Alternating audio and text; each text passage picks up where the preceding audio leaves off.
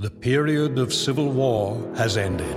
It's definitely an improvement and totally not a lateral move. Join Ambassador Pleck Decksetter and his intrepid crew as they explore astounding new worlds, discover their heroic destinies, and meet weird bug creatures and stuff.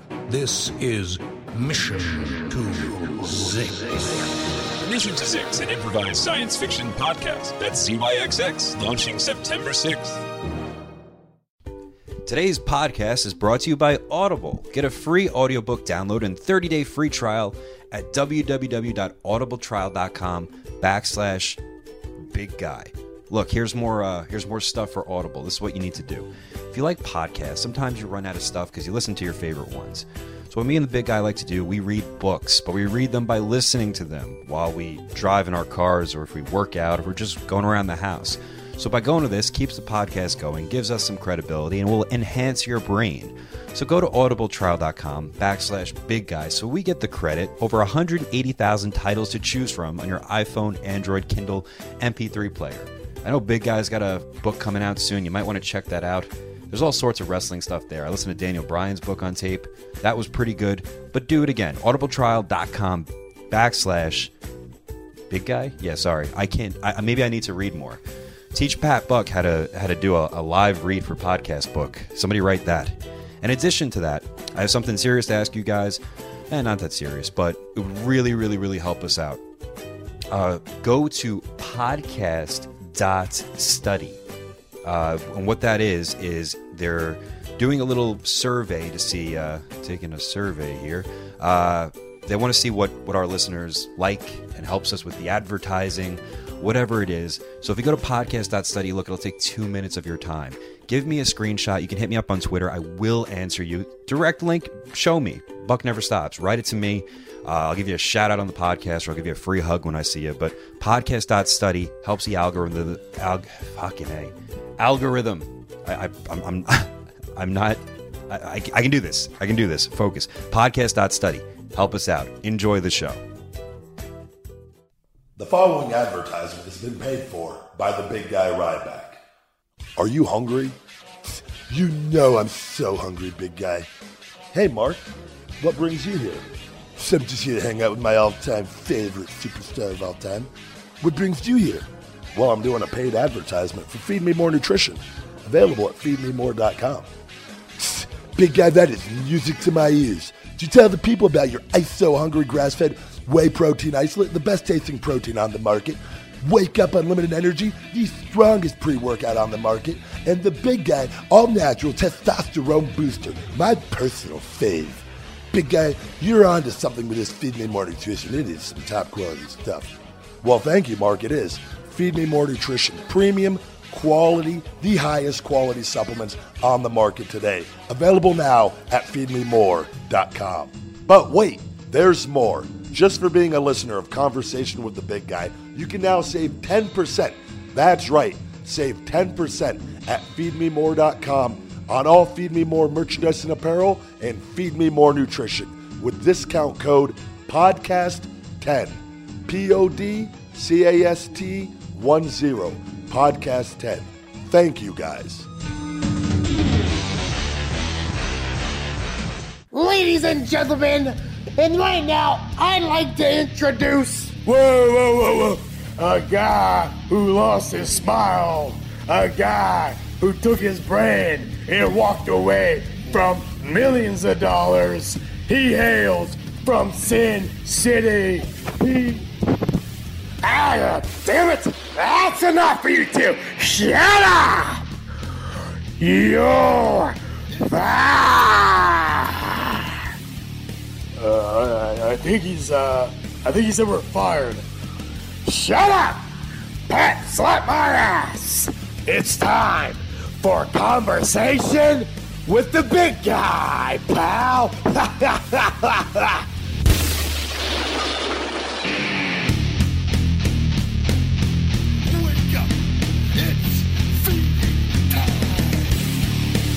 Welcome to Conversation with the Big Guy. I am the Big Guy Ryback, and I'm sitting here with the one, Pat Buck.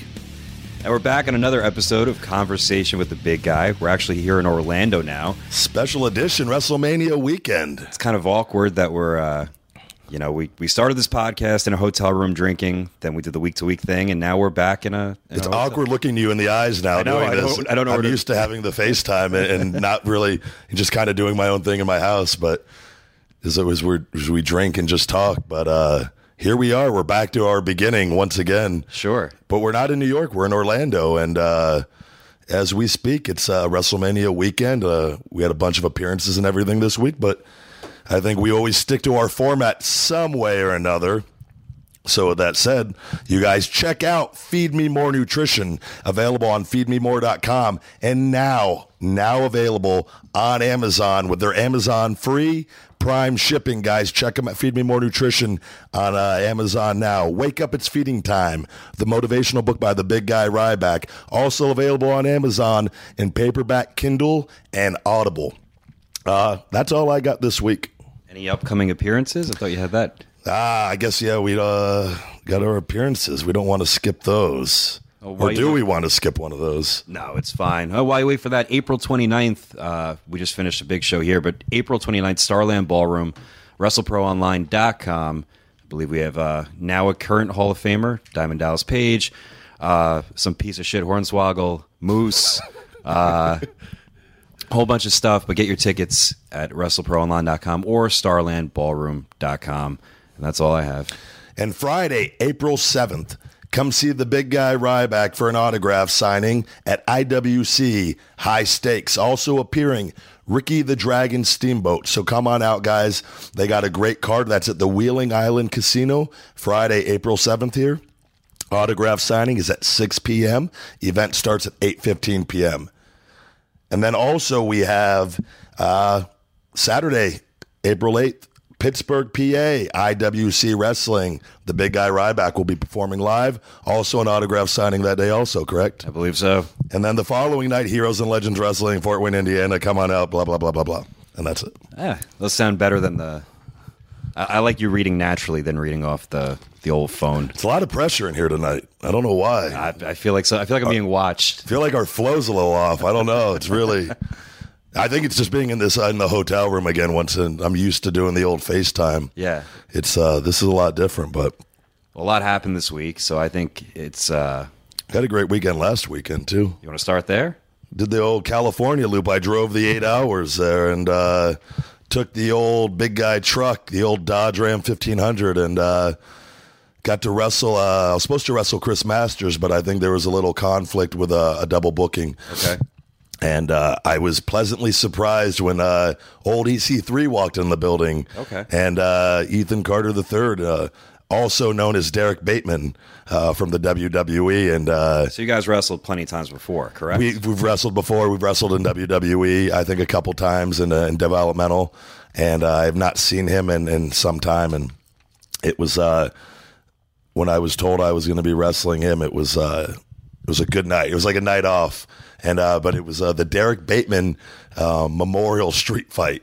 Uh, I believe he called me out on, and uh, he actually said that. yeah, we fought. We actually a great moment happened. We fought into the crowd, and uh, I grabbed him. There was a grandma and a little kid, and I uh, said to the kid, "Give him a chop." And uh, the kid kicked him in the dick. All right. I forgot to tell you this, and uh, it was it. Uh, he says the kid missed it. I. I it looked like a solid kick to me. Yeah. So, um, and a grandma just laughed hysterically. and the whole crowd, I'm just like, what the hell? We, I grabbed him. We got back in the ring and, uh, it was a good time. And then the following night in Salinas, California, I, uh, another, another big guy versus big guy matchup. I apologize. No. slowly ruining the. Rest I got my career. standard big guy cutoff now. Up and over, duck two, cross body. I bounce off the guy and, uh, followed up with a little splash and I'm in the heat. All right. Uh, just reaching up to the to the fans in the upper deck, and then I look and just see a ceiling. Uh, but you know, I keep that mentality. Ricky the Dragon Steamboat always said to sell up, so I uh, I sell up to the ceiling now. Okay, and that promotion is for for people listening for Kirk White, who not a lot of people know is actually kind of it's weird. He's an agent in pro wrestling too. He actually Sting and Bret are his main clients, but he's always running great shows and Great shows. I actually Big Mike over in Northeast Wrestling, Kirk over in uh, California. I mean, we had we had really solid turnouts, and uh, it was a lot of fun. It was worth the drive, and um, I'm glad we did it. So thank you for that, and everyone that came out to those. Actually, this is a pretty decent. I'll segue here, but uh, Big Mike, who is Mike Lombardi for NEW, now him, Kirk White, they do a lot of shows that are that draw. M- Most indie fans aren't really aware of these promotions, Yeah. because they're not. They don't cater to that smart fan base, but. Yeah. There's fucking thousands of people that go to these shows, Yeah. which is a crazy way to think of it. And these guys know wrestling. Um, actually, Cody made the comparison, said I'm kind of like Big Mike in a way because Mike Lombardi was very close with his dad, but he's actually best friends with Jerry Lawler, and his Yeah. two clients were Lawler and Dusty. And he made the comparison that I. Uh, that you're my Lawler and I take care of you a little bit better, but every now and then I bring in, you know, I bring Well, in Rhodes. we're in joint ventures ventures together now, so I feel like it's in both of our best interests to to take care of each other. But you know, I'll, I'll do the intermission match still. I'm okay with that. But what I say, what I want to say though is, uh, you know, post WWE because I think this is something you want to talk about, is that people think that if, unless you're working for a Ring of Honor or a PWG or Evolve, that careers aren't going well, and it's actually the complete. I don't want to say opposite, but some of the more well-known places do not they're they're not exactly I don't want to say the highest paying places, but kind of yeah, kind of no. So people don't see the exposure level because the smart fans that put things out online. So they assume that you're either wrestling for not popular places or crappy independents, and that couldn't be further from the truth. Yeah, and, and we're going to go in more in depth on all that and and whatnot. But I think to, it's just people. I think don't see you on TV, and they don't. They think you don't exist anymore. And if they're not able to see, they don't know what you're doing. You, you must not be doing well. So, and, and like we said, that couldn't be any further from the truth and and whatnot. But um, booked every weekend. And, and all the promotions, the majority, I should say, that we've we've worked with have been great, and the turnouts have been great, and um, families and, and the promoters and everyone has been really happy with it. So, But see, not even for yourself. It's actually a misconception for those that actually do wrestle in these places. Because unfortunately, the way it is with being an indie wrestler is you look for all this buzz wherever you can, you know, in the quote cool places. Yeah. And what happens is these guys who aren't making a considerable amount of money will actually lower their rate significantly for the buzz. Oh, really? Yes, and they lead, they'll actually work for their lowest rate for these places, and then come back to people horrible such- business sense. people such as myself, people like Lombardi, people like Kirk White, and they try to make their rate overinflated because, well, I'm being talked about. So it's almost like a weird circle where people assume, oh, they must be doing so well. And it's like, that's not the case. It's such a weird, almost shitty dynamic that, Yeah. that occurs. And Just promoters and promotions taking advantage of people like they always have. pretty much. That's exactly what So- it is. And but they and wrestlers act like marks sometimes and do it because they want that buzz. They want that buzz, Yeah. hoping that it'll lead to an NXT thing, hoping it leads to You this. create buzz wherever you go. It doesn't need to go be for a certain promotion. Sure. So, but people people do what they want to do and whatnot. So, but um, Let's talk about this week. So this was a fun-filled week. this was I got to wrestle Colt Cabana this week. Uh, that was something we we we were supposed to have a match a while back for you, one of your shows, and it was actually right. canceled. Yeah.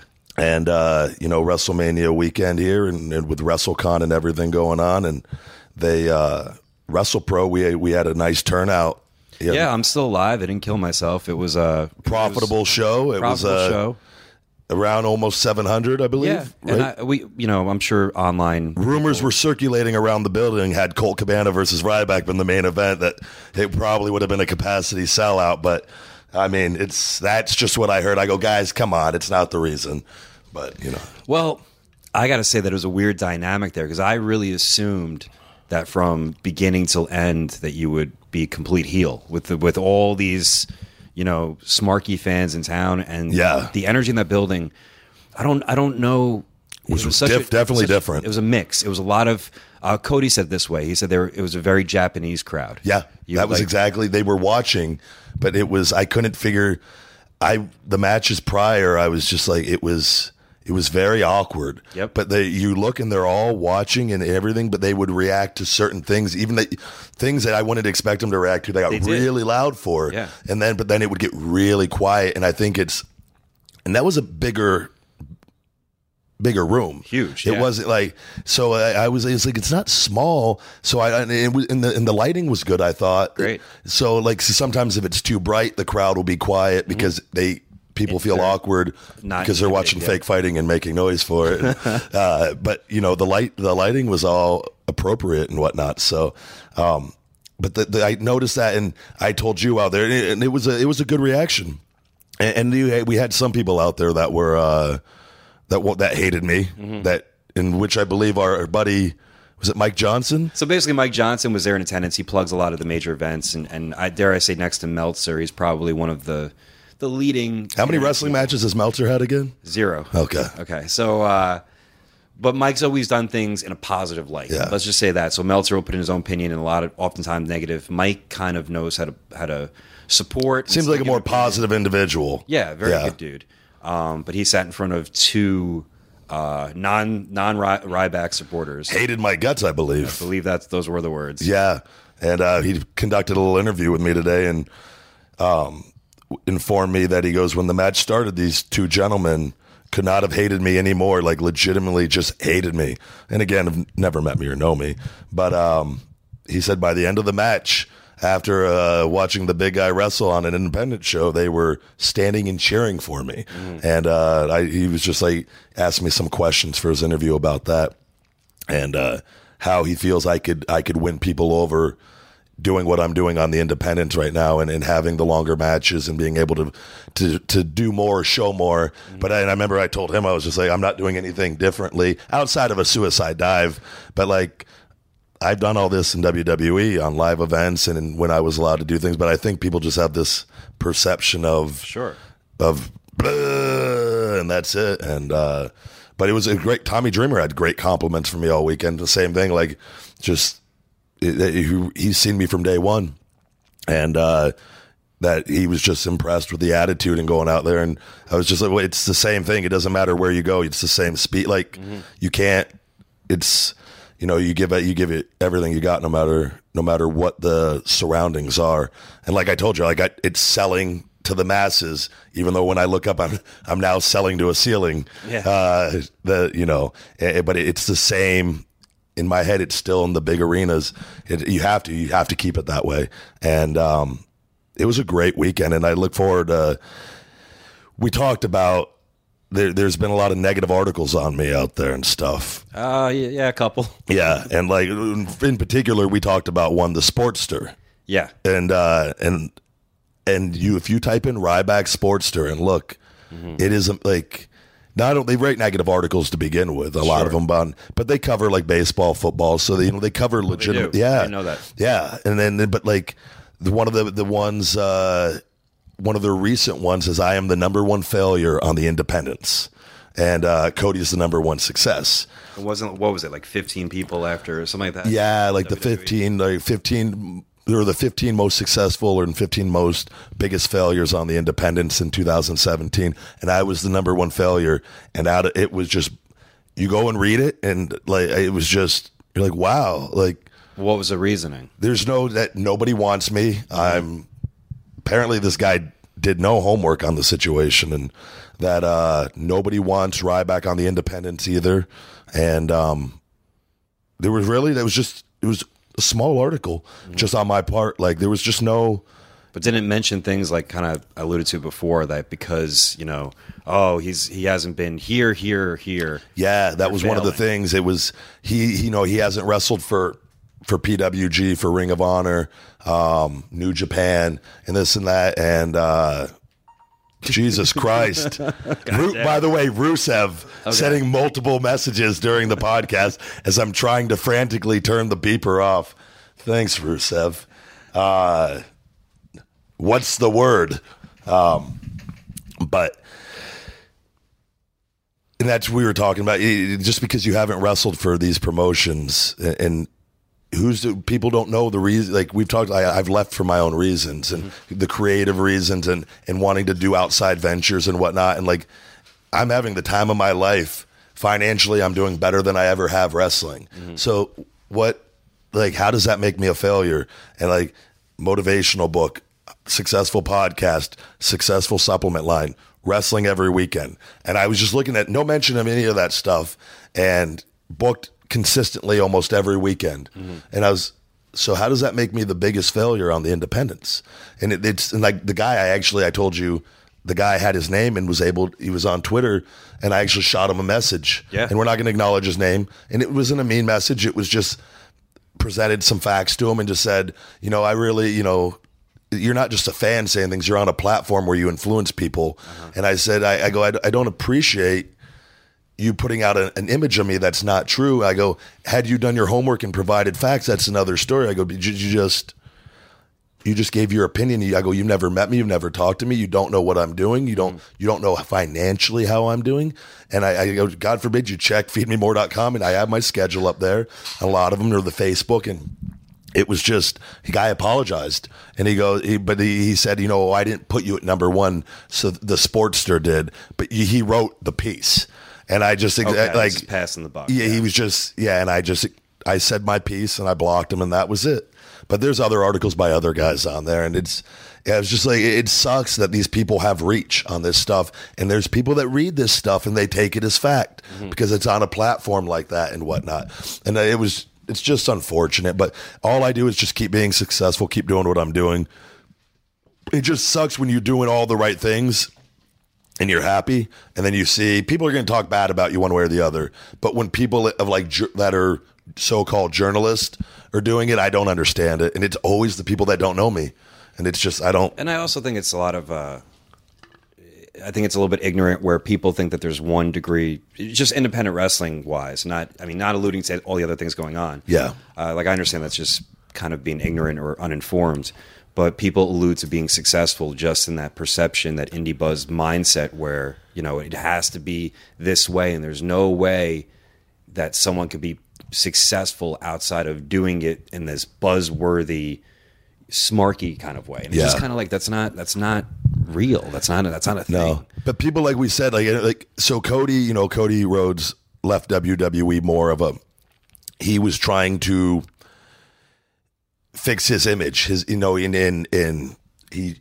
go back to Cody and and alter his brand essentially, and he wasn't being given that opportunity in WWE, and so he's on a mission, you know, to what's the word uh, to And that's what he wants. He wants to to, re- to rebuild Cody, Sure. and, and whatnot from from after the Stardust stuff, and and and he's he understands the buzz from how the things work. So And he's, he's doing very well and he's doing awesome, and he's he's on a mission for that. I left for completely different reasons, Mm-hmm. and it was it's to do a lot of these outside things, and like this last year's been just like organizing my life and a lot of different things and and wrestling to wrestle to have fun. I'm not worried about I left TV Mm-hmm. in a good position as far like as far as my standing. It wasn't the buzz does not concern me because I'm not trying to get buzz to go anywhere. Yeah. I'm doing this just to have fun and while I do my other business ventures. So and keep myself sharp enough in the ring and continue to try to slowly improve and whatnot. So um that's you got to take your reason the reasoning into into account for all that, which a lot of these places don't do that. and also with uh, with that because it was your picture and it was that Cody is doing the best. And for me, from knowing a lot of the people on the list, or see, there are a lot of people who are not doing a good job managing the career. And I'm not going to mention their names Yeah. post WWE. And uh, I actually feel bad, like feel bad for them because they've made poor decisions, but that's just what what they've done. And you guys have both been exceptional in different ways. Yeah. it's just a shame that people look at it one sided. But there's uh, there are a couple guys that I wish you know could be doing better, but you know they make weird choices, or I don't know, just Yeah. one of those things. We had a it was a great weekend though signing too the WrestleCon. The, it's amazing the difference too. We talked about this. We had old fake news Bennett in for the old WrestleCon, and uh, the most fun signings I've had I think to date. And it w- WWE Axxess was across the street. But the we were talking about this. The difference with the fans, Sure. is uh, it was just night and day. And I don't know if it's because the people that WrestleCon attracts or more just wrestling fans in general, where a lot of times WWE fans they get those people They may too. not be even be aware of anything. They're aware of just TV wrestling. the ones at WrestleCon have to seek out, like, oh, Yeah, look, look what's happening. and they're and, and they're, it's it's a huge. They have a ton of people there, so there's a lot of options. So lines typically don't get overly long at one time, even though you'll always have a flow of people. Yeah. but you, there's not the long waits, and but like everybody's in such a good mood, and it's like just all positivity, and it's just it was a great time. Very respectful fans, it seemed like. Yeah, uh, top to bottom, and uh, minus the one, the uh, our good buddy, Okay. who uh, we won't mention by name, Yeah. because he doesn't deserve it, quite frankly. But that was. Uh, do you want to set that up? Yeah, I mean, there's in a similar fashion the way uh, the articles were written. That there's another. There's people that just try to rile up any sort of negative attention they can to kind of benefit whatever article or show or podcast or YouTube, whatever it is that they're doing, and it's almost like they don't care how insulting or low they have to go as long as they get a few more clicks on it Yeah. as long as hey someone listens to it and go tweets it out they they feel like they win Yeah. and this guy has kind of done this game of insulting apology and then insulting and then apology and then A guy that has his own show, right? has his own show Yeah. and it, it almost came to a point where like the last time I, I knew none of this but then the last situation we talked about this i think with the with the charging for a podcasting have we ever said anything about this or No, I don't think I've ever charged any money for an interview uh, throughout my entire career. No, I mean, but like we talked about the situation, I believe, in a past episode. I believe little my bit. sources around here are saying yes. Yes. Uh, but we addressed that. But the thing is that after that, they very apologetic. I'm like, okay, maybe he maybe he means it. I didn't get a chance to respond to this person, and then two weeks later, they had a they had something insultive. and they they had where I was a they did a parody of me being a guest on the show and and, and just making fun the whole Mm-hmm. Yep. time and, and it was it's just going back and forth that bipolar like oh I'm sorry but no I'm not I'm gonna insult you again oh I'm sorry so anyways I get believe our good buddy was getting ready Mike Johnson to do the interview Yeah. So signing all day long it was going uh, great. Thank you to everybody by the way that came out to WrestleCon and uh, it was great turnout for the entire convention and uh, We had a lot of good people helping us too. Brawler 145 pre-sold uh, killed it. Fucking Brooklyn Brawler, ladies and gentlemen. If if he's booked in your town, please go and see him. He's uh, biggest pre-sale. biggest pre-sale in, the history of WrestleCon, and uh, just killing it. And uh, it's great to see a guy like the Brooklyn Brawler just doing so good. so everything's peaceful and there would be waves of uh and the fans come in waves it'll be busy for 20 minutes slow down for five Yeah. busy for another 10 and uh mike johnson came over and i don't believe you guys ever met before. No, and he, he you know he's like oh you know can i can i are any of them available? Meaning you or wade. And i'm like oh, let me see you whatever. And right when i said like i think i think yeah ryback wa- wants to talk to you. But just as we're about to go over is when our buddy that this guy that is online and from the pod from his show comes up to my to me at the table Yeah. and uh i'm looking at him i, I like because i knew what the guy's face looked like and i'm thinking like where do i know this guy from and i go hey and uh he then tells me his name and like instantly just the, I think I saw the marker close, like you put the cap. yeah the whole down. the entire demeanor changed right then and there because it was like, "Hey, buddy," because I didn't know who he was, and then like, oh, and then it, yeah, the entire mood kind of changed, and uh, because obviously you can't, there's not going to be any physicality, and um, as much as I, I've told you, the pit of spikes.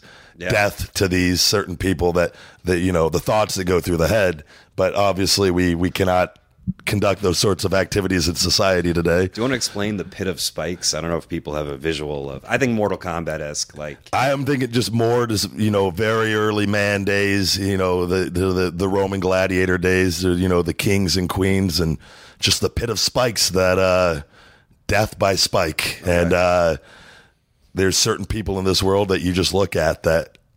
that You just want to throw down that fucking pit of spikes, and uh, you would be doing the world a good favor, Dexter style. But the uh, that kind of filled my brain when I saw him. But obviously, I get angry and then calm down. And uh, he again apologized for everything. And rather than just F you, this and that, and just go off that way, I tried to be as intelligent as I can and inform him just how he's on a platform influencing people and how he can still be entertaining, but not rip people that he's never met or doesn't know and doesn't know what they've been through. And, um, and he he seemed to understand, but our the guy Dave, destructive Dave, Frank the Tank, who was uh, by me working with us this weekend, actually caught his buddy or probably the producer with uh, trying to Trying to record record the because they probably thought I would be like, oh no problem, man, yeah, hey we're cool, yeah, talk shit about me, and uh, but he caught him and, and got the camera off and and you know I told him my piece. And uh, Very stern, while fatherly talk. yeah, while he was uh, holding his beer can, walking around the convention. Yeah, I think he had liquid courage. I think he had him- the hat on too, that with the gimmick, that straw, the old beer hat. I believe that's how I remember him now, with the wife beater on and the really shitty chest hair. And uh, yeah, and you know, I told him what I thought, and, and in a nice way. And uh, left it at that. Then he asked me, he goes, Is it cool if we get a picture? Uh, which I did think about saying, Yeah, $20. Yeah. Um, but I didn't even, I knew what he was going for because he would have instantly posted that picture. Sure. Like, oh, yeah, I, I talk all this shit about this guy. And then he takes would a have been picture. either we're cool now or fuck this guy. yeah. Blah, blah, blah, and I just said, No, you're not getting a picture. And, and that was that. So, um, but a lot of negativity from people this week. But again, you just take it for motivation and you just keep doing what you're doing. And uh, hate's always going to be out there. The more successful you are, the more people seem to want to hate you and whatnot. But one, like I said before, one mark at a time, Pat. Mm-hmm. We just we alter them. We change their mood one mark at a time, and uh, It did, uh, keep did fighting the good fight. make me laugh a couple times where people would put over the podcast talking to you, and you would every single time go, "That's Pat Buck," I, it, I it, a good diffuser is a good way to kind of oh have you met Pat Buck and fifty percent be like, "Oh, thank you." And there's been Uh, the other Wait, who? 50%, Yeah, the other fifty percent were like, "What, what the fuck do you mean?" I'm There's like, another voice on that. You're not just talking to yourself the whole time. legit half of them no idea what you meant. They think I just changed my voice and talked to myself and doing the interview with myself the entire show. or it's a different person every week. And Yeah. I was like, "Wow, that was fucking mind blowing." Like, There oh. were the couple times so where I was I in. get show- not getting the name, like doesn't register, but not getting the fact, like, oh yeah, there's another person on the podcast. Hey, I like it too. You're Over their head. yeah. I mean, I was blown away by that. It uh, but that's just the way it is. I, I don't. I, I you'll probably end up being more popular than me by the time this is all said and done. that's the plan. I think it's slowly. Some fans are already already have already realized that. Jesus, this Ryback guy. Any uh, interest? shits. Any interesting happenings from people coming up this weekend? Any unique souls? Trying to think. There was a. Do you have recall any off the top of your head? Um, I do remember the tattoo fella. That's right. I believe the man from Germany, right? Yeah, Uh, and his his girlfriend, I believe, was with him. Whew, quite the looker.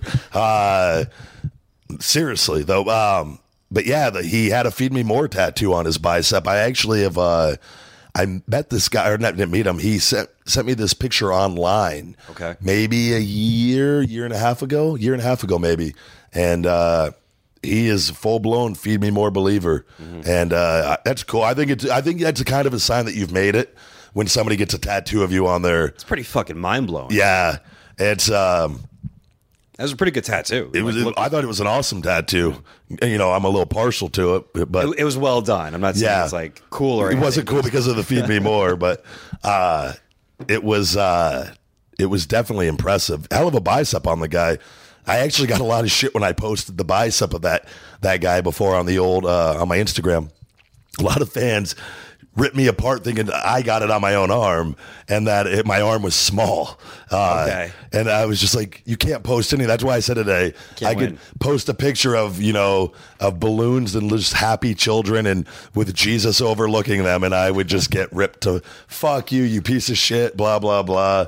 It's just what it is, social media. So And you had a special guest that came up. It was nice for Biggie Big E to make it. Big E, Big E, and Kofi Kingston actually of the New Day showed up to the the WrestleCon convention just unannounced, and you know surprisingly not a lot of people recognized him, but but but old fake news Bennett caught him right away and uh, brought him on over, and and they were nice to take. Usually, guys, once you leave WWE, the other guys are always you know they'll be cool texting and calling and whatnot, or if they see you outside of something. But usually at a wrestling convention, when people are taking pictures, they kind of they might not want to get any heat or anything Sure, like that. And Biggie and Kofi, just two stand up guys, didn't give a shit. Came over, having a good time with us, and uh, it was great to see them. Two great guys You can see that picture on your yeah. on my Instagram account. Yeah, the big guy Ryback twenty two, and you got big shout out to the New Day. You know, hosting WrestleMania. We'll talk about that next week.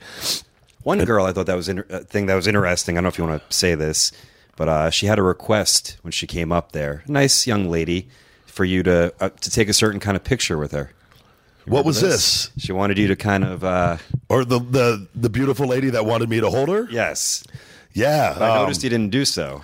No, actually, again, but our good buddy, Fake News Bennett, formerly uh, Wade Barrett, Bad News Barrett in the WWE, uh, sitting next to me, he, he likes to blast me from time to time when I'm just trying to be mingle with my guest, with the fans. And uh, this woman asked me to uh, pick her up, and uh, I took one good look, and uh, it was early in the morning. I hadn't, you know, we went from getting up and going in. I hadn't warmed up or stretched all day, and you know, but she has. I guess she's has these images of me hoisting up Big Show and Mark Henry and Kane and the Great Khali, and and uh, I took one look at her, and in my head, I just thought, "Fuck no."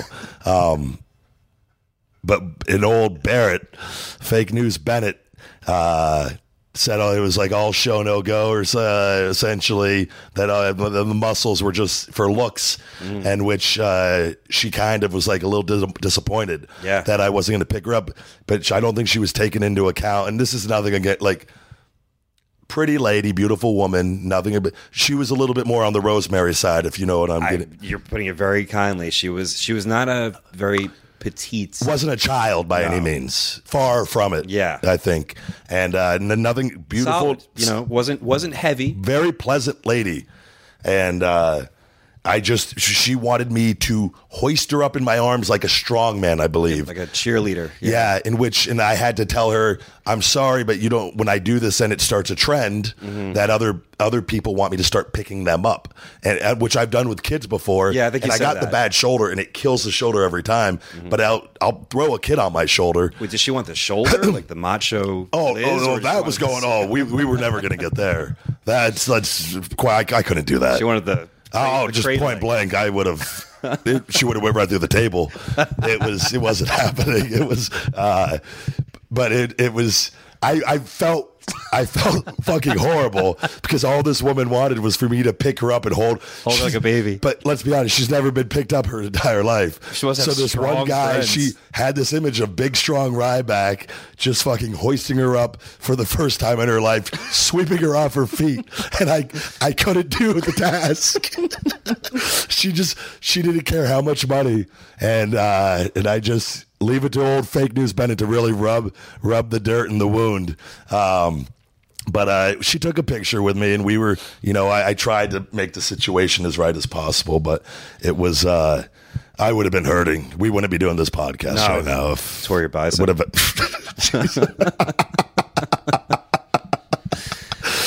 but yeah, no, man, what a week! It's been a great weekend. I'm I'm having a great time, and uh, can't wait to talk about uh, WrestleMania. I saw um, saw Sheamus of all people in the gym today. Hadn't seen him since I left. That was impressive. I try to. I try to. That you went to the gym.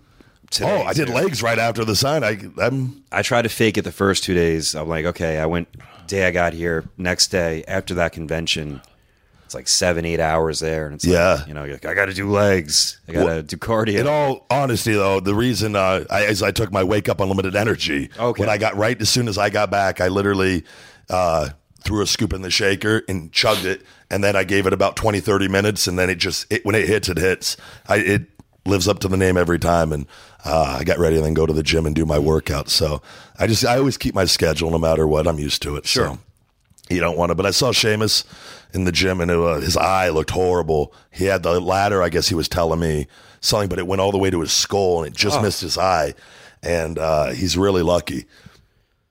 But it just goes to show, you know, you know, being a wrestling superstar and whatnot. It, it has its risk, and uh, it was the same with Joey Mercury. We were talking about that. Like Joey, it just missed his eye when Yeah. he did all the nose damage, and this was the same thing. Like it, the cut from his forehead, he said you could see his skull through Really? it when they put the stitches in. They lifted it up, and like you could see all the way to his skull.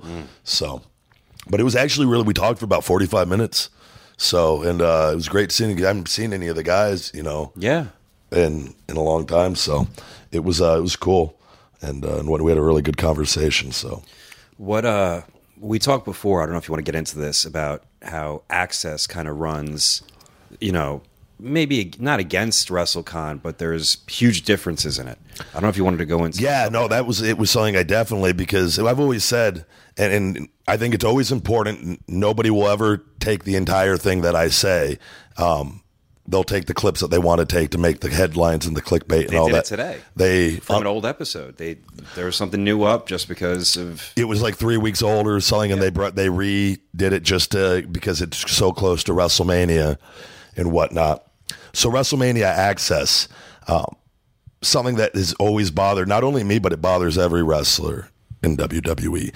And I brought this up before, and I've always said, leaving there, I'm thankful for everything, and there's a lot of good in the WWE, but there's a lot of bad, and and it's things need to change with the times and they need to evolve certain things. And when you're in that system and you're an up and coming wrestler, the guys can't say anything. Sure. And you're you're you're living in Shawshank Redemption. You're you're in the cell like you you know what I mean. You speak up, solitary confinement. Like there's and that's a very real thing. You you're you you can speak up if you're there, but it always bothered me. No one in a high position has ever really tried to you know what I'm stand up for what's best for the best interest of all the wrestlers. Everybody who's made the company what it is. so this access stuff in particular. Axxess in particular, um, I remember two or three years ago bringing up, um, you know, WWE performers are not paid at all for WWE Axxess. Um, at least every guy that I know, and I never was. Okay.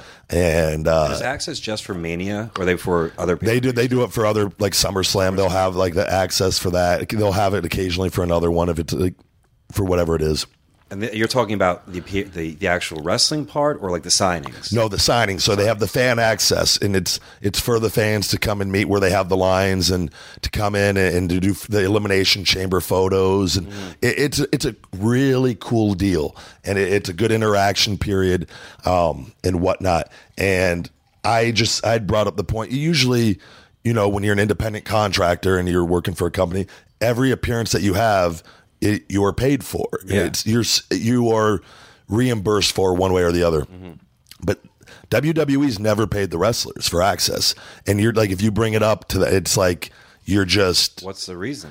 it's so I, I was told when I brought this up that they do not profit from WWE um, fan access, and and then I found out they charge fifty five dollars a ticket. So what what would be the point of doing a fan access if they don't?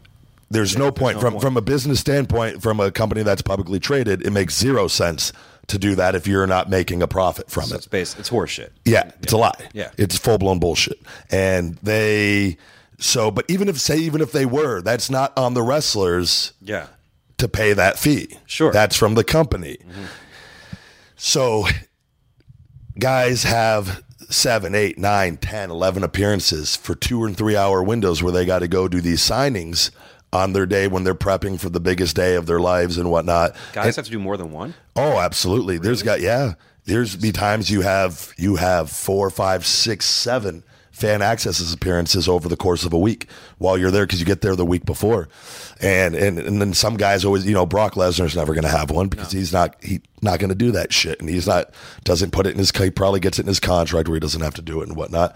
But the majority of guys don't have a lot of say in it and they use them for that to rake in a profit. And so that was something this week that just oh, it really bothered me all the time. And I was like, you know, we need to bring that up because people need to realize that these guys there they have to do this. They don't. They don't. Everyone in that building is getting something except for the wrestlers, and it's a great opportunity to meet and interact with the fans. But we do that all the time. But it's also a huge, incredible cash cow. I mean, Yeah. it is, and it's also and they're selling thing- merchandise in there the entire time. It is doing nothing but generating revenue. I mean, and and exactly. Also, uh, I don't know if you want to if you want to stay on this for a little bit, but you were the organization. I mean, just about this, or like how Yeah, another problem they have with these things is, and everyone that comes to WrestleCon says the same thing: two hour, three hour lines, and you don't even get to meet the guy you're in line for sometimes because they pull the guy and they bring in somebody, another superstar or a diva or a legend. So you go and you're waiting in line. You know, you could be the biggest Dolph Ziggler fan, and you get there for Dolph Ziggler, and you get in line three hours before, and it's just the line is going slow because these lines get really long.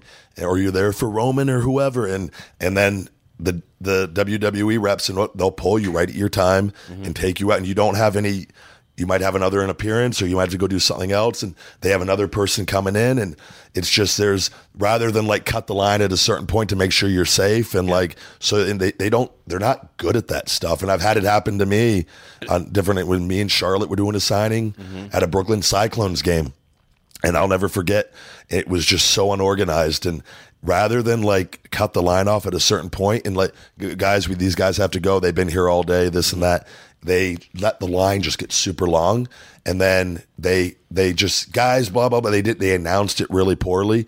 People literally one guy got through a chair and like cops had to tackle him and like take him out of the Wow. ballpark and like people parents were cussing and screaming and like and you we guys fe- probably get residual heat from that. a little bit, but I think they saw how it was being handled. This one was in particular really bad, and they just. I think we, but we had some social media back, uh, backlash. I know me and Charlotte mentioned that before, like, Sure. and it's just like it's, it's like guys, come on, like it's not never the performer's fault, No. never, ever. So because most everybody there is always willing to go above and beyond to make sure everyone has a good experience. So it's just little things I wish they would improve on like that. And even with that, I mean, because it's difficult to run a pro wrestling show or even signing. Like there, there's something to it. You have to be organized and like. We talked about this with you earlier. Like you were saying, you're down here this week. You know, you feel like a dad of 25 kids. Oh, of course, every Yeah. time. And it's like so. There's that, and then like even the sign, even something as simplistic as meeting somebody. Like, what's a shame with those access things that they, they should never have that problem because whatever superstar they put there should, if they're doing an hour, two hour, three hour signing, since it's a WWE machine, they should sell out. Yeah. So they should limit the number, you know, whether it be 100 people for an hour. I think it's realistic to meet 200 people in 2 hours from from my experience. So only sell 200 tickets. Yeah. So people can't buy and they go, "Oh, that's sold out." Maybe and then that way it's organized, everybody has their receipt, meets and everyone's happy, but it just doesn't seem like, you know, That would actually be a really good idea for the fan access to where they buy individual tickets and maybe they adjust rather than buying a ticket to get in for fifty five dollars. Sure. And then go and buy the booklet when these guys are here at this time because obviously a guy like Roman Reigns who's booked in a really good way and has a really strong following, mm-hmm. he's going to get more than 200 people Yeah. when they know his signing's coming. Where you know, okay, he's only here for three hours. We're only doing we're only doing 200 tickets. Make sure he has a good, pleasurable experience with each fan. He could have a good pace, but we're going to get through all 200 in that three hours, and then you, there's you're you eliminate that having that outcome of of people being disappointed. Sure. And because they're going to be one way or the other, you're going to hurt people. Whether it's so, and you just try to just try to make it better. even time wise, it could ruin their. A lot of these people, these fans, have a legit schedule itinerary. I'll be here for two hours. I'll go to here for three hours, and it, you know. But it also goes back to WWE hates WrestleCon. They hate the fact. You were telling me that I wasn't aware of this. Oh, sure. I mean, I mean, the whole thing now is I know the perception is like NXT is super cool and we're bringing people on board and yada yada. But the truth of the matter is they're they're trying to control the independents. Like, Yeah. if you don't see that, it's fucking delusional. Like just like the UK tournament, they sign twenty. I'm okay with all this. It's more bookings for the big guy. In a, in a in a way, it is. It's almost like they're trying to control every single. They just they love control. And I remember uh, Get out of here. Yeah, I mean, come on. I've- But I mean, I remember uh, they've sent Uh, police him before, and this I kind of understand. I'm not, I'm not, I'm not against this. Like for people selling bootleg WWE merchandise, Yeah, I can even get that. that. No, that I understand. I actually that I'm there. That's totally understandable. but trying to reach out to the hotels and the different venues that are hosting shows or signings or things like that, and basically trying to muscle them into not letting WrestleCon or Evolve, or because there was WrestleCon, then there was stuff with Evolve going on, then there's stuff with Ring of Honor going on, but trying to get them basically you know, dare I say, banned but pushed away from these places so they don't interfere with anything because they want that control. It's kind of And they do that with bu- booking buildings. You said also, right? Where Yeah, they'll uh, I've tried to book the Westchester uh, County Center, um, Civic Center or County Center. Uh, Tommy's ran there before House of Hardcore, but outside of that, it's, it's a WWE house show building. I Yeah. think it has ten thousand people um, in, White Plains, I believe.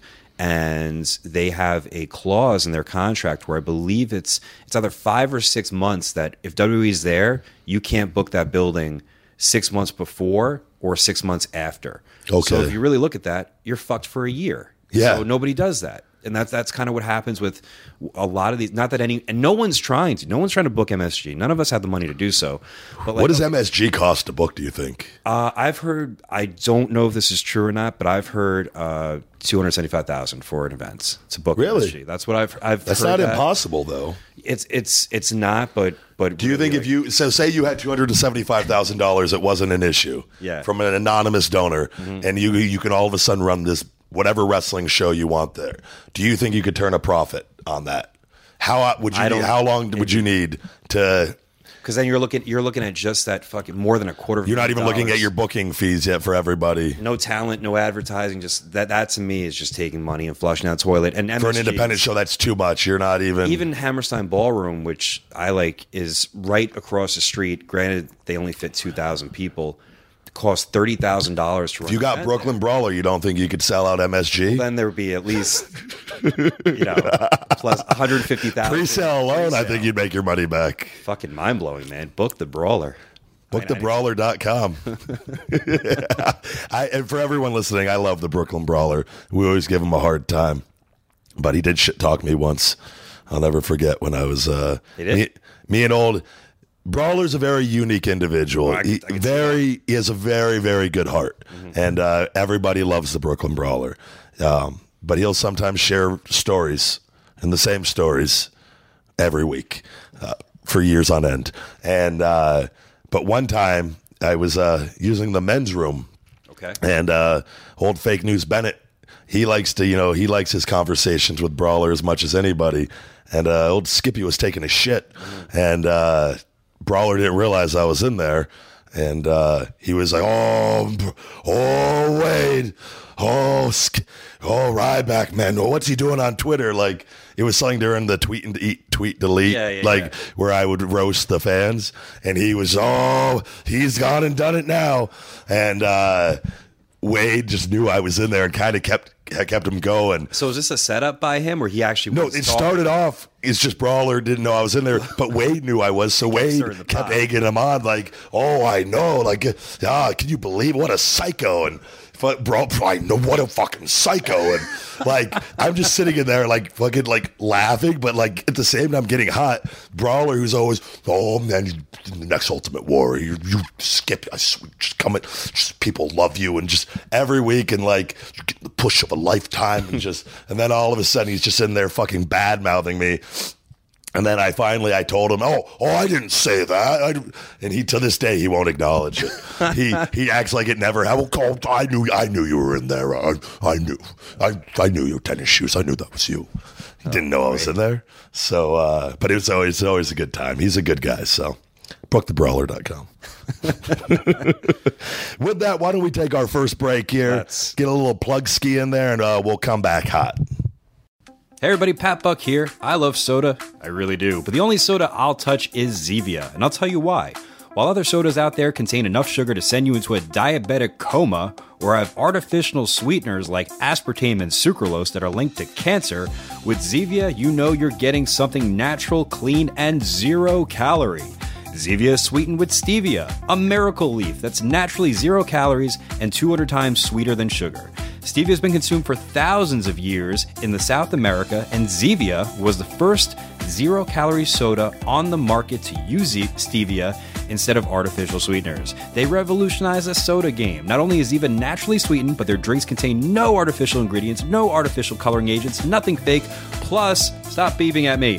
Plus, they're not they're non GMO project verified. With Zevia, you get a safe and frankly delicious soda that you and your family can enjoy guilt free. Zevia offers 14 different flavors of soda. I like the cream soda the best. four flavors of sparkling water, mix it with vodka, and three delicious energy drinks. I want you to try it for yourself. I really do. So here's what Zevia and I are offering for listeners of Conversation with the Big Guy. Free six packs. If you live in the United States or Canada, all you have to do is go to www.zevia.com backslash podcast and sign up to get a free six pack. In a couple weeks, you'll get one in the mail. Once again, that's www.zevia, Z-E-V-I-A.com backslash podcast, where you can sign up to get your free six pack of Zevia. Simple as that, and I guarantee you'll end up loving it. Enjoy the show. And we're back. So we're back. We're gonna do a, a review of the week, or I'm gonna. You guys know the deal. So I, I read two, and you pick the best one, and then we'll uh, we'll go from there. Okay, this one. What do we got this week? TSS88. Positive influence is the name of the review. I used to play high. I used to play football in high school, and I was in great shape. But after graduating, I completely stopped doing anything to maintain that condition. Ten years later, and I am living an extremely unhealthy lifestyle. Everyone I know lives the same way, so it's normal to me. I started listening to your show, and you bury fat people and unhealthy people. You talk about healthy choices and options. Initially, I thought you were just a jack off, and I would never take any of this healthy advice. I thought this was positive. I think it is. But almost subconsciously, I started changing things. I've started to make smarter choices with what I eat based on your tips, and I ordered some supplements that just arrived today. I have low T. So I chose this test booster, hope it works. My plan is to start a gym membership this weekend and start making some gains. Still early, and I haven't really improved much other than having a better diet, but I'm optimistic. I think that's thanks to just having a little positive influence in my ear. I still have to do the work, but you've given me that little nudge I needed. Thanks, big guy. Oh, and Pat too. It's a very good review. I like that one. Are there multiple choices this week, or is that uh There's this one, and there's one more that stands out called Never Enough from BS or, or B Smooth 83. okay? I originally downloaded this podcast to see what Ryback was going to say about leaving WWE and if he would address the CM Punk stuff. But after a couple of episodes, it became pretty obvious that the big guy is way more interesting of a guy than the meathead he was on TV. This is not just another uh, wrestler podcast. You hear tons of brutally honest stories and opinions about the business and the people around it. The Ryback's tales of love and even stories about him shitting his pants. I find myself downloading as soon as they go up, and I've been especially pleased the last few weeks that it ran over two hours. Keep it up, guys. This podcast is great. Those are top. I don't like how me shitting myself is becoming a theme, and I don't think I'm going to do myself any favors tonight with uh, what we're going to talk about in a little bit. But, um, you know, the first one I liked that the guy, they're both very good reviews. I like the first one, I think, a little more. Um, both were great, though. But So TSS 88, you've won this week. if you go ahead and email the big guy at feedmemore.com and you could have your supplement of choice with Feed Me More Nutrition and a free Feed Me More Nutrition Shaker bottle.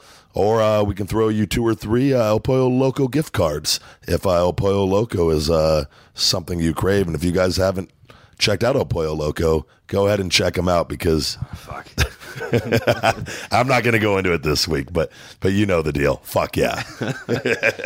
Uh, I think one of the best things about this week, I think for everybody or everyone in wrestling, is uh, just kind of hanging around reminiscing. But I found A lot of stories this week. A lot of stories, especially with bad news. Um, Can I, can I mention one story I heard this week? Okay. Just r- this is really random. Sure. And it's it was given to me by a pretty pretty solid source. Okay. It was at the Hall of Fame last night, and uh, people are going to sit there and think that. And this is what I heard is I guess when they panned to Bill Goldberg Mm-hmm. um, at the Hall of Fame, the crowd booed supposedly. I don't. Did you see this? I know I was. I didn't. I didn't see it either. So this could be complete hearsay. But I, the guy that told me is is pretty credible, and uh, that supposedly he, said, "Fuck this, I'm out of here," and walked off and left and wasn't seen for the rest of the Hall of Fame. But I couldn't. You can. Did you hear anything about this or no? I- it's First time I'm hearing about that. It- but so maybe that's just a story I made up because I'm bitter and angry. and that will add fuel to just my my great legacy after WWE. But I thought that was pretty funny. That's all. I also heard uh, we're talking about the reminiscing part that uh, not only in addition to being a WWE talent, that apparently at one point you guys had some creative ideas to launch a show post WWE that could have been a gold mine for you. You know Are you talking about me and uh, old fake news Bennett? Uh, we were reminiscing earlier about this last night, actually, at dinner, in which uh, Mike Bucci made an appearance. He did. Simon Dean, for everybody that, that doesn't know Mike Bucci, and uh, Kevin Keenan, um, former WWE referee, and uh, we were all just. But this was before they got there. Actually, we uh, we had a show. We uh, we would always come up with like gimmick wrestlers or stuff like Ned Clyde was a bowler, um, a bowling gimmick of, of mine Okay. that I never did, but it was just in developmental. You think of wacky ideas. Yeah. I had Dr. Jarrell Silvers where I was the mad scientist that transformed into the silverback.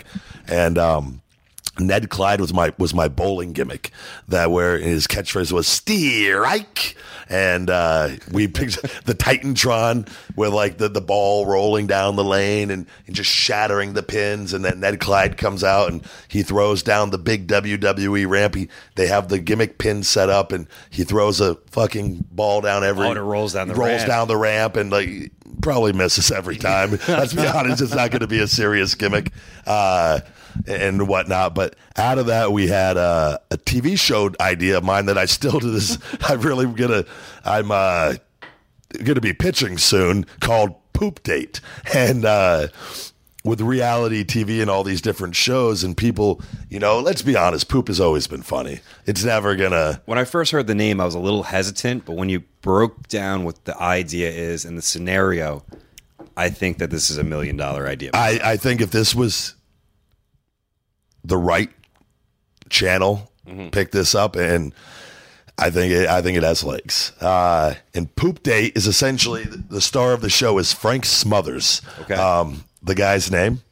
And you could plug anybody into this. You- Obviously, it's going to take a very special individual to to pull this off. In which it's a blind date show, um, or or one of those looking for love. And, you know, maybe it's it's always the same guy, though. Uh, It doesn't have to be. The guy is actually could be interchangeable. All right. It doesn't have to be the same guy.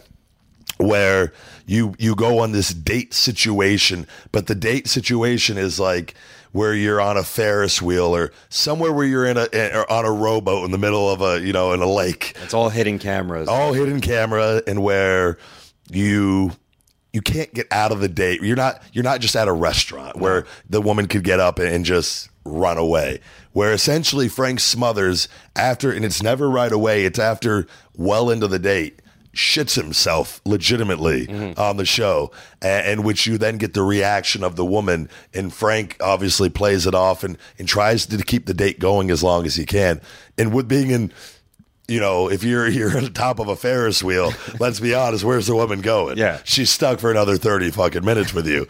So, and you get this awkwardness captured on camera and to see if the woman really truly is into this guy. okay. And uh, so we would always come up with different scenarios of like what the different dates could be and where you could where you could actually how outrageous could we make it? But I remember the the uh, the slogan is you know you know fall of 2018 the shit hits the fan and it's just shit the screen on the TV and it forms into poop date and that's starring Frank Smothers and. we were talking about this this weekend at the WrestleCon convention and over dinner. And people, I wonder what oh, you know wrestlers talk about. Well, we talk about poop date and uh, the different things. And from poop date, which I still I'm really really want to get launched off this off the ground. Yeah, get this off the ground. And episode, yeah. so if anybody out there listening has any connections, poop date, come talk to the big guy. We'll get this thing rocking and rolling. Um, but out of that, you know, old Stu Bennett brought up uh, a situation that I forgot entirely about. Was in? Did we ever talk about in WWE the promo classes? I, it, it was my first time hearing it the other night. I was really We never like. There used to be years ago during like Nexus days. Vince used to make everybody do these promo classes where from producers to writers, all the talent, we would all get to the TV building, you know, two hours before TV or an hour before, you know, call time, uh, where call time was usually two. You might get there at 12. And it would be Vince just fucking with everybody. But he was you, trying to teach you the essence of the promo and, you know, having a, a strong close and a Yeah. just he there were a lot of valuable lessons learned in there. But you would also see him when he would pick on people and like there would be times he would call like Michael Hayes up to the room to call on the fly promo, and So like the agents had to do promos they too. Arn Anderson and these guys they always fucking hit a home run every single time. Really? Yeah. Like I mean, it was. I think that they you you saw what professionals they were when they were put on the spot like in front of people. But I remember for us during that period, it was a really stressful period because you're new, you're being judged Mm-hmm. how you're fucking sitting.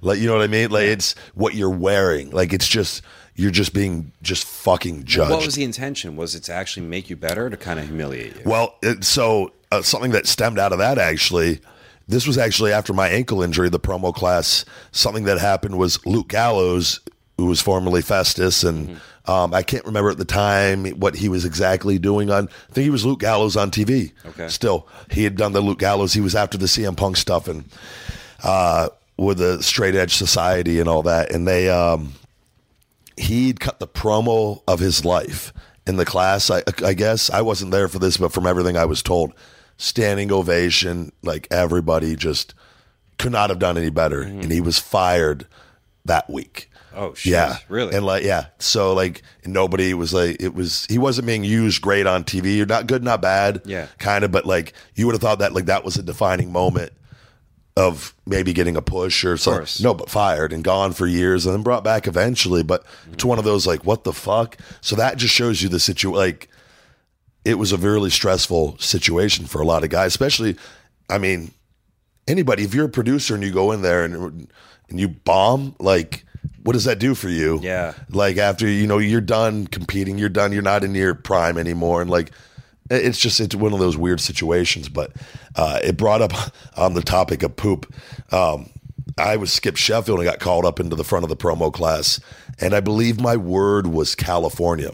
And who was running the class? Michael Hayes was running this class in particular. Vince was not there; that he had something going on. Normally, he's in charge. Vince was normally in charge and whatnot, but Hayes was in charge one time, and I've always gotten along with Michael Hayes. Sure. But uh, this one particular class, he I don't know if he had a wild hair up his ass or or whatnot, but he. So my word was California, and I go up there, and I would always kind of have some promos in my head and uh, prepare a little bit, so like if I could maybe plug in a word and Sure. rather, but then there'd be times you have to improvise and whatnot. But for this particular one, they gave me California, and I instantly thought of a California king bed just off the top of my head.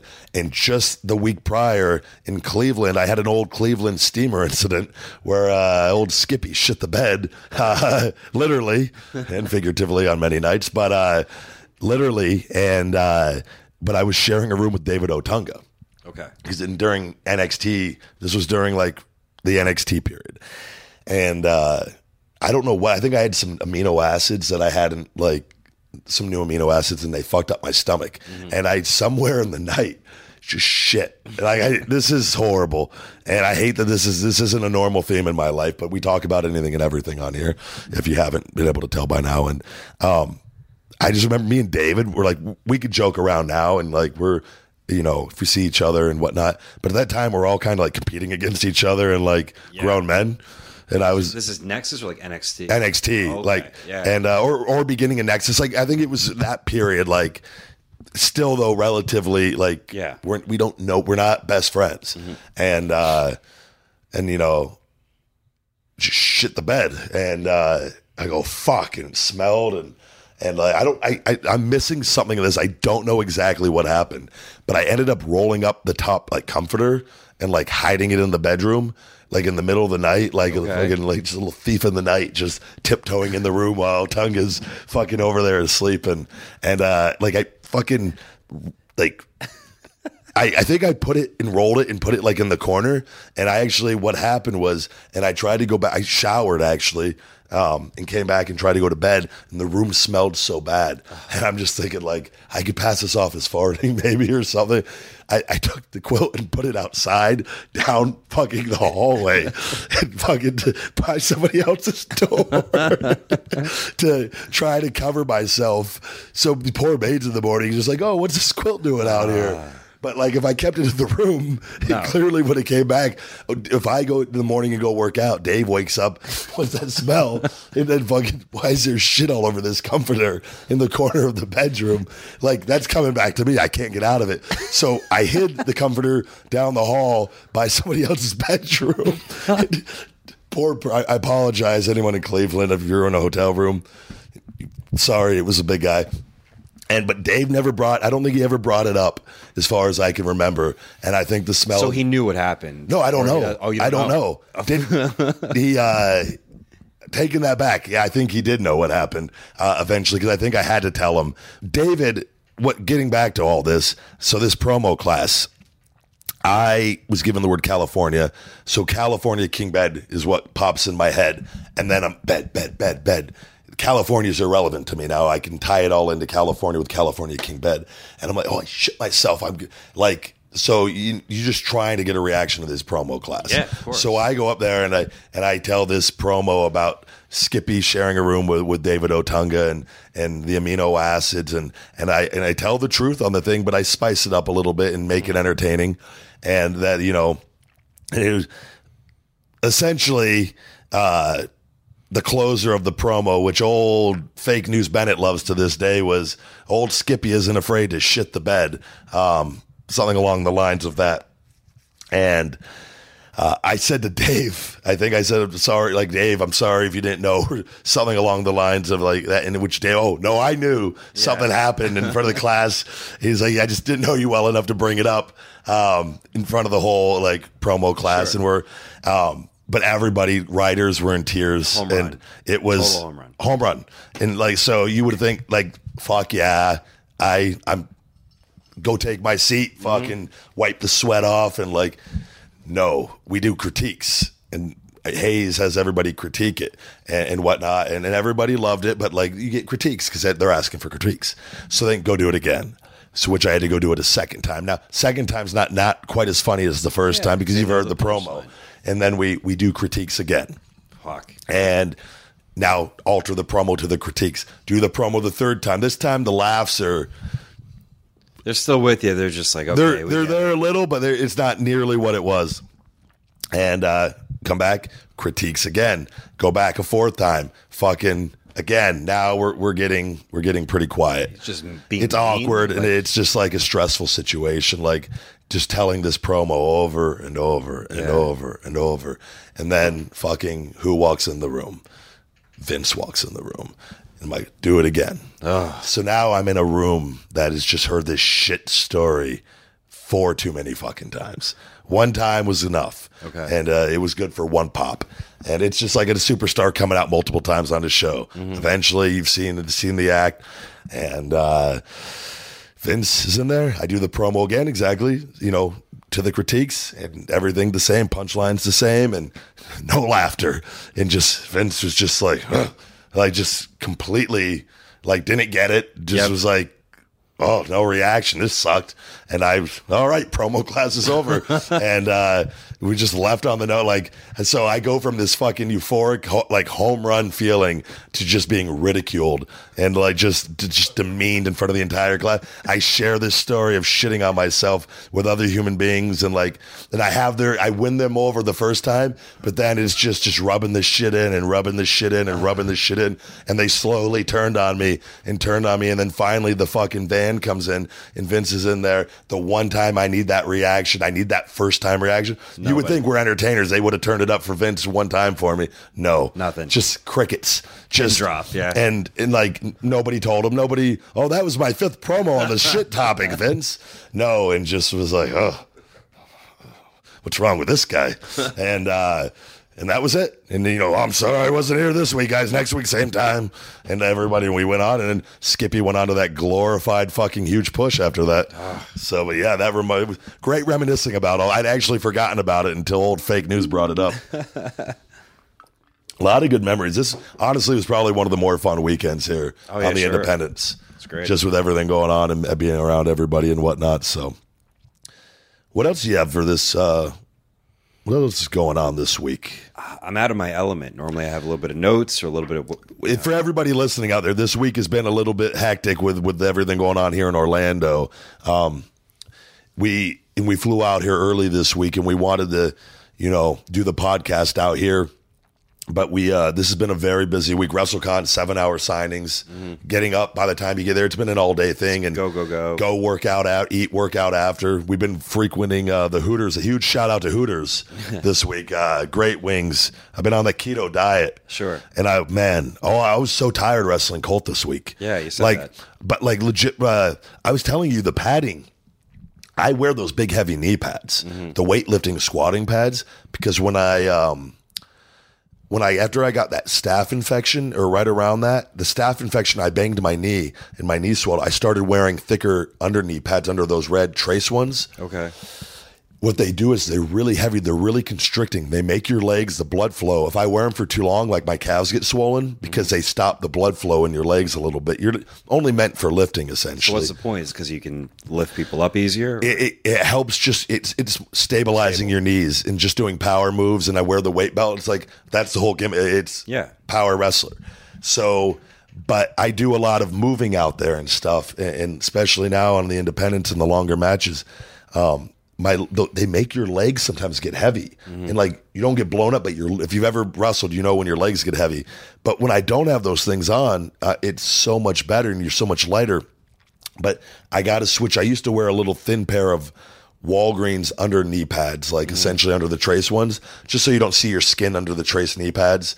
It just kind of gives you an extra little s- smooth layer. It's just something I've always. Okay. You wear like a little underneath pads for the trace ones, and I'm, I think I'm going back. I'm going to go buy a new pair this week because the padding. I, I said to you, I go. Was that ring something? I go. It was really soft. It's very squishy. They made the ring just for wrestling. I mean, the company. It was a brand new pad underneath the ring. You said. And when new pads are made for the independent rings, they're so fresh. They're they're so squishy. Yeah. Uh, and we had questions on that too. Like, oh, what if you just do like? Because some rings have foam, some use actual wrestling mats over it. Uh, but the, the type of padding they use is like when it's brand new, it's not compressed at all. So it's like literally walking. It, it's I was sinking in. it's like a, it's a great bump. Yeah. But at the same time, your footing is like, oh shit, I'm walking on a pillow. Yeah. And it like my legs got I noticed right away after about three or four minutes. It's like sand. Yeah. And my legs just started getting really heavy. And I'm like, we were moving. I'm like, what the fuck is going on? Mm-hmm. And like, like conditioning and stuff and everything is the same. The Yeah. burpee. I'm like, and I was like, fuck. And then Colt, I could tell was, he even said out, he goes, man, I was tired out there. Mm-hmm. And like, it was just one of those, I was like, man, I got to fucking switch the knee pads. That thing just constricts the blood flow. That made it, it was just like, I never want to, no one knows. And I'm fine. And like I told you, I didn't like, see it. I thought it was no. good. That's what Tommy gave me the best compliment I've ever gotten. I think you know Tommy Dreamer after the day after. So, but I was just like I know when I was just like, yeah, I thought I was a little sluggish, different parts of it. So, but yeah, that just thought that was interesting. All right, so now, now that you wrestle Cabana, is there anyone else that uh, comes to mind that you'd like to wrestle? We've haven't we brought that up a little bit before? We never really it was never really big on the list before because Cody was the one that kind of did that list, right? He did. I was on that list. on the independents. Were you on that? Yeah, man. We've never we've wrestled before. Actually, I forgot about you guys had the match for Wrestle That was Pro. first match. That's why. Were you the first one? of Cody's? Yeah, I didn't know that. that's why. Uh, in OVW, We can't wrestle each other though. I've already said it's too awkward. The Pat Cena unless you're Pat. Cena, Yeah. and it's just And kicking out of move after move after move, and then you go for an AA out of a high rise for on me. we wrestled a lot in OVW. Developmental. Remember that one match where it was You've actually, I think you're two and zero against me. By the way, really? Gorilla Man. Wait, no, wait. Did you? uh No, I think Gorilla Man was successful. Ryback leaving the ter- E Town, you politicked. You got to win over Ryback in E Town, but you were the baby face, and for some leaving reason, leaving the territory. I don't know what it was, but I got a lot of heat on you. And I guess, I don't know, I felt physically like it was good, but there was such a disconnect from the crowd. yeah, And like, we're like, there's like no reaction here. And like, No. literally, I remember like going through it. I'm like, I don't know why this is so terrible. Like, if for some reason, like, while we're doing, it, I'm like, this is fucking terrible. For Yeah. some reason, like, they, it wasn't believable, I guess. Well, we've gone from uh, we've gone from a guy no selling everything, and then with even Blair wrestling, Anthony Bravado was doing. it was like a bodybuilder body guy. But even then, it wasn't a lot of sell. It was coming right back, and like the matches were kept at a certain length, and like it took the what was the thing they used with him to The to fuck, the ether. ether to pass out and like seventies yeah. yeah. and then I disappeared and went out strong and then we did one more match after before I left because Danny was get you a win because I'm leaving and whatnot and give you a little momentum on one of the house shows but we like put we should have put it together somehow better than we did like a heat Yeah. where like I went from not selling to like having to sell kind of like my whole run with WWE like Monster Ryback and all of a sudden go to Punk and like all of a sudden just work a regular match Yeah. where it's a disconnect. And uh and we did that. I'll never forget it. It was hilarious. But I remember putting over old Bus- Bucksky there before I left the territory. um but yeah, there's a few guys out there I think I would want to wrestle. Because apparently what I'm doing doesn't create enough buzz. Apparently, uh, you're not in. And one of the reasons why If I can get booked, hopefully, by New Japan, or Ring of Honor or PWG, you know, I could start doing something. But uh, there's a few guys, guys like uh, Kenny Omega. I think I'm going to put on the big guys list uh, of who I would like to wrestle. Zack Sabre Jr. okay. Um, is another one.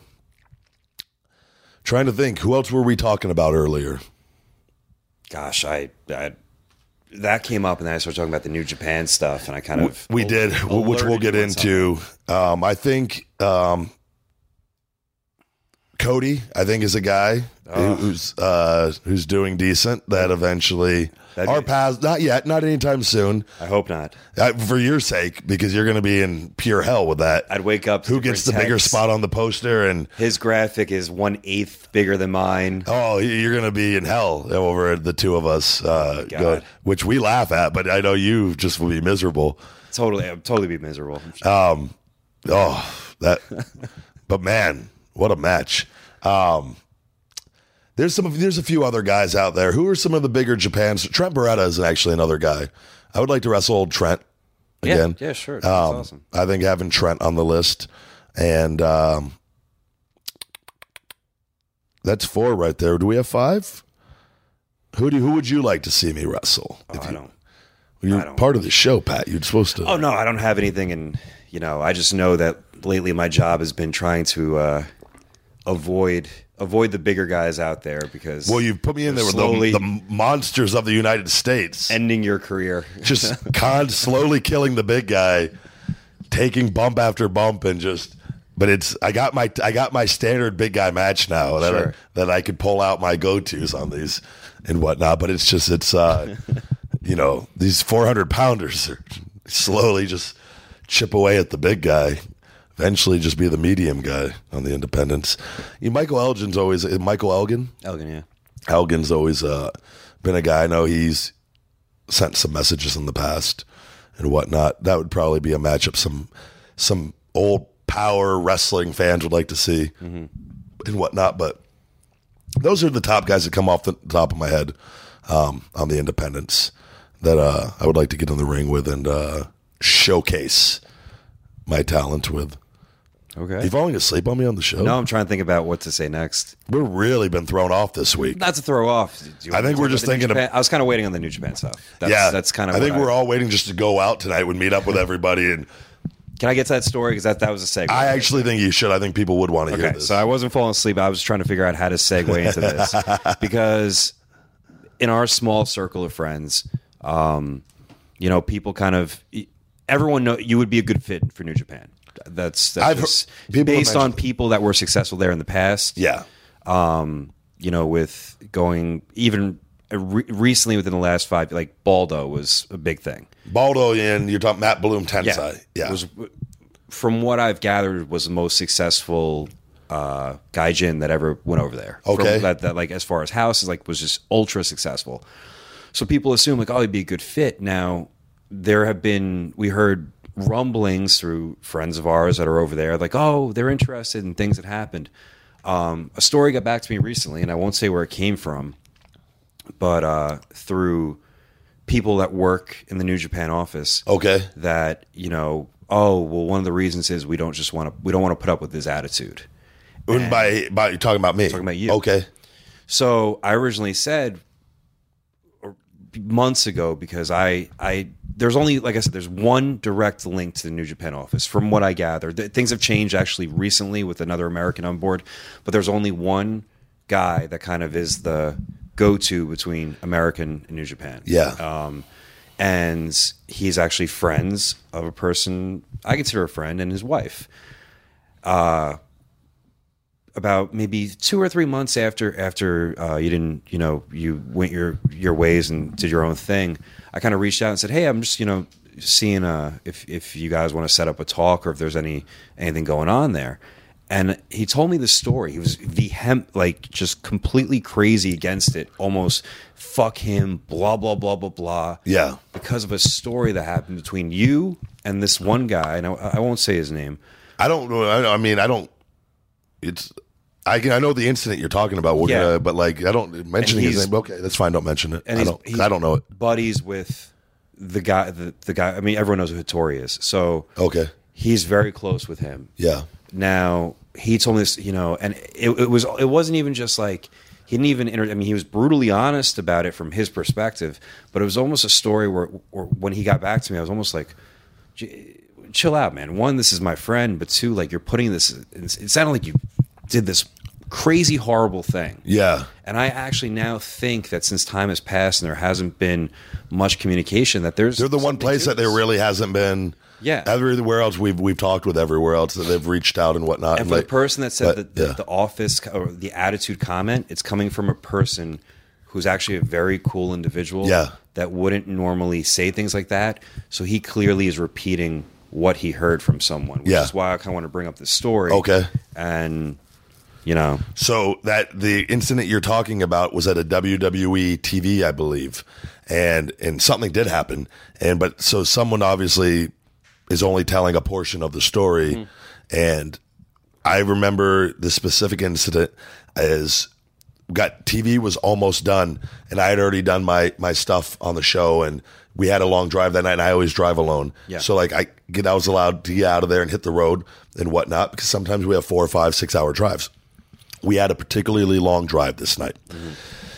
So I'm trying to get out of there. I think the show had about an hour left, or maybe an hour and 15 minutes left, or something. And mm-hmm. I'd got done and got ready, and they it was cool to go. Got the clear to go, and I go to leave. I get in my car, go to get to my car outside in the parking, the talent parking lot, and a car block parked directly behind me and blocked me in and didn't leave their keys in the car, which is like a huge No, no, no, yeah. no. Like you, we, in WWE, like we, if you're ever parked behind anybody in a parking lot, you leave your keys in the car. There's security usually out there, and, and it's just a common sense thing to do. Well, whatever this particular car was, a car of guy extras, mm-hmm. of guys who were just extras that day or whatnot and they so I got stuck out there for like an hour and 20 minutes. I'd went inside. I told WWE security, this is the car. They tried asking around, but it was extras and nobody, Yeah. and they're, they just, whatever they're doing, watching the show somewhere. And no, they apparently never heard. So I have to go just sit out there and wait for the show to get over and whatnot. And, and it's just so I'm angry now because, mm-hmm. and when they come out, the guys came out to their car and I was out there waiting for him and I cut a promo on him, mm-hmm. rightfully so. And I fucking ripped him apart. And the guy, like, and that was that. And then they fucking moved, and then I drove to the next town.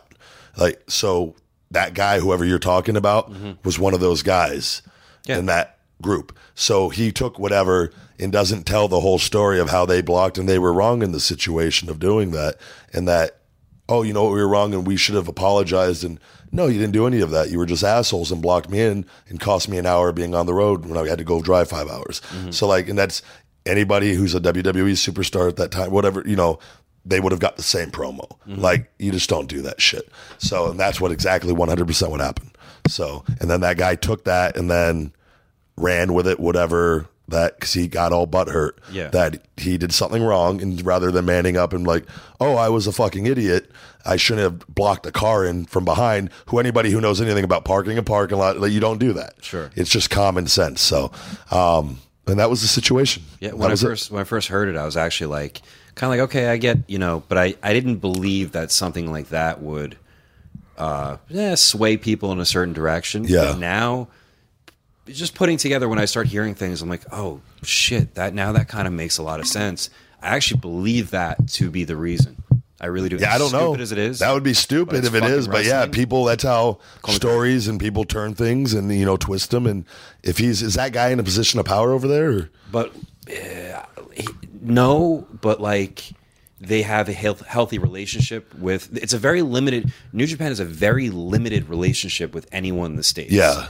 um, they actually have a very good one, and there there may be only a handful of that there, but it's a direct ear to someone like you know. And they said in that conversation, "I will do everything I can to block that from happening." Like Oh, that- really? It was that. It was that heated where I was like, "Look, I'm not just representing him. Like, this is my friend here. Like, you like, Yeah. I come and I'm like, all right, like this happened. And then I went to you and I asked you, and you gave your version, and, and I never talked. I, we never talked since about Yeah. me with that guy. And um, Oh, I would tell you if there was anything too that I like. It was no, you told me flat out. You go, this is what happened. Yeah. Okay, that makes total sense on on on both accounts. Like so, but it was it was just a thing. I was like, wrestling so fucking crazy like that. You would think they would at least reach out to get their, you know what I mean, like rather than. But that's what happens sometimes. because there's So- been people in a lot, especially the gaijins, that have said multiple people that are the Americans working there, like have vouched they want you there. Yeah. you know what I mean. So, and I said I, I'm not, and obviously don't want to go over for any like significant period of time, but to go over there regularly, or Sure. I would like to go over there and be able to to wrestle and, and be competitive with some of the guys over there and whatnot, um, because I think it, would it would. I think a lot of people are interested in that and whatnot, and I think my style would do really, really well over there, and and draw really well at that. So, but it's you know, I think with the right time, th- everything uh, you know, Everything works It- out. I mean, life is beautiful right now and great. That's a lot of the people at the WrestleCon. It was uh, actually this was a, a, a true story from your WrestlePro show. Um, one of the one of the referees in WWE um, actually swung by the show, and uh, he just goes, "Man, it's so great to see you so happy." He and I didn't even realize. I wasn't even like. He just goes. He goes. You just you just look way happier than that last year on the road and whatnot. And uh, and we had a really positive conversation. And it's just you know, and, and just fans, and it's great interacting with them. And they're the one thing we get is I miss you on TV. So, and I always and it's hard when kids tell you that because they don't I don't understand the intricacies of everything going on Yeah. and um and whatnot. But like the adults get it when you just look. I'm happy right now. It was the best thing I've ever did, and and you know they're they're okay with that. But they go, well, we hope you you know someday and whatnot. But I'm just I'm, I'm happy, guys. So, Sure. And, and life goes on, and, and we're on bigger and better things right now. So You know, there's one thing I think we have to talk about that we What's kind of discovered recently. You know, with the whole scandal that broke recently, I think you had some insight or some like really revealing information. You're the one that knows about it. I'm going to let you talk about it. Yeah, no, I think this is something that you know a lot of people have uh, brought up, and it was a very serious matter. You know, we we gave our opinion on it and um, the whole Paige situation and all that with the whole hacking and whatnot. But uh, one of the questions a lot of the people, a lot of the fans had was that there was a apparently another cameraman that was not Not in the seen. shot, not seen. That was There were a lot of questions, and that like who was the fourth person in that room? Yeah. and I just want to sit there and say I have that information. I know who the fourth person was, and right here, right now, I'm going to go ahead and share that information because I think the like we've always given the we've given the dirt. We're not afraid to say anything on the show. So with that being said, I'm just the fourth person in that room. Can I have some decorum, please? I'm afraid I've got some bad news. You filthy peasants have had far too much entertainment for free for one week, and I'm calling time on this podcast right now. Thank you very much.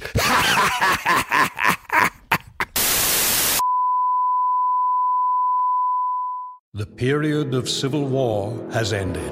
It's definitely an improvement and totally not a lateral move. Join Ambassador Pleck Decksetter and his intrepid crew as they explore astounding new worlds, discover their heroic destinies, and meet weird bug creatures and stuff. This is Mission to Zyxx. Mission to Zyxx, an improvised science fiction podcast. That's ZYXX, launching September 6th.